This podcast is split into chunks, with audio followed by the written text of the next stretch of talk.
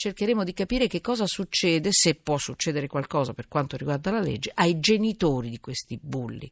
Succede qualcosa a loro? Abbiamo parlato anche della legge che è approdata dalle telecamere negli asili e questa è una bella notizia. Abbiamo parlato degli animali in Costituzione, manca nel nostro paese qualcosa, qualche legge anche nella Costituzione, qualche articolo della Costituzione che preveda anche la tutela degli animali. E poi anche, e adesso entriamo, un'altra notizia bella secondo me, legge sul caporalato. Caporali come i boss, trattati come i boss. Signori, abbiamo portato a casa anche un'altra legge importante. Eh, sono, sono, delle denunce fatte per anni e finalmente hanno una risposta. Cioè i caporali verranno trattati come i boss, quindi arresto e confisca dei beni per chi sfrutta i braccianti. Allora, Luca Liverani, giornalista del quotidiano Avvenire, benvenuto. Grazie, buonasera a tutti gli ascoltatori. Allora, il tuo articolo di oggi, la tua inchiesta di oggi, caporalato, lo Stato c'è, la Camera approva la legge. Ricordiamo in due parole cos'è il caporalato, qual è la novità di questa legge e questo, questo aspetto che i caporali verranno trattati come i boss. Certo, dunque, ieri la, la Camera ha concluso l'iter che era già stato avviato da tempo, era già stata approvata ad agosto al Senato, la Camera ieri senza fare eh, approvare emendamenti senza fare ulteriori modifiche, così che ha potuto concludere l'iter con la seconda lettura e ha votato a larghissima maggioranza, hanno votato 346 sì e solo 25 astenuti, non ci sono stati voti contrari, astenuti Lega e Forza Italia, ma hanno votato assieme alla maggioranza anche Movimento 5 Stelle e Sinistra Italiana, Fratelli d'Italia, per un provvedimento importante che cerca di porre, eh, porre frena a un fenomeno purtroppo che affligge le campagne del sud ma anche del nord, non affligge solo le campagne, affligge anche i cantieri edili. È il fenomeno del caporalato. Il caporale colui che eh, del tutto illegalmente eh, fa da intermediario fra il datore di lavoro che ha bisogno di raccogliere, ad esempio, oggi adesso è, è stagione, le olive,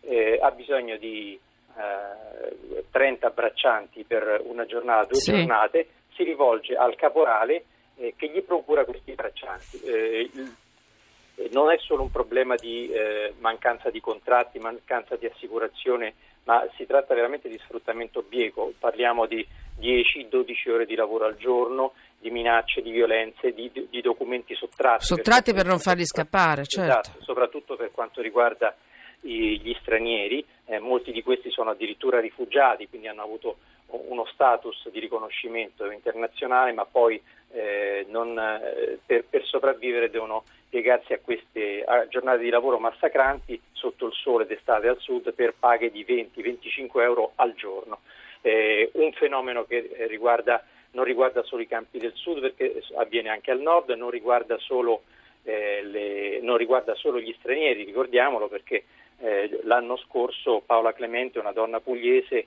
eh, è morta di fatica eh, ad Andria per, sì. mentre stava lavorando nelle vigne, quindi è, è una, un'emergenza veramente grave e importante. Eh, la cosa importante. Eh, cos'è la cosa secondo te importante di questa legge? Se c'è sì. qualcosa che invece vuoi mettere sotto inchiesta? Guarda, eh, sostanzialmente la, legge probabilmente è stata eh, fatta bene perché i legislatori l'hanno fatta ascoltando i sindacati, le organizzazioni della società civile, chi eh, conosce di impresa diretta questo problema, quindi hanno cercato di, di fare le correzioni introdurre art- articoli del codice penale proprio per evitare che queste, che queste, forme bieghe di sfruttamento e di violenza potessero andare impunite. Quindi è una legge ehm, eh, che ha ricevuto il plauso di tutte le associazioni sindacali, anche Don Luigi Ciotti di Libera, sì, impegnato su, sui, sì, ter- sì. sui, terreni confiscati ai mafiosi, eh, ha detto che è un, un provvedimento, un passo avanti importante. La cosa veramente importante è che stavolta eh, ad essere, poter essere arrestati e, e, e, imputati non sono solo i caporali, ma sono i datori di lavoro, cioè il datore di lavoro, il proprietario del terreno che demanda al caporale la, la, il, il, la raccolta dei, dei braccianti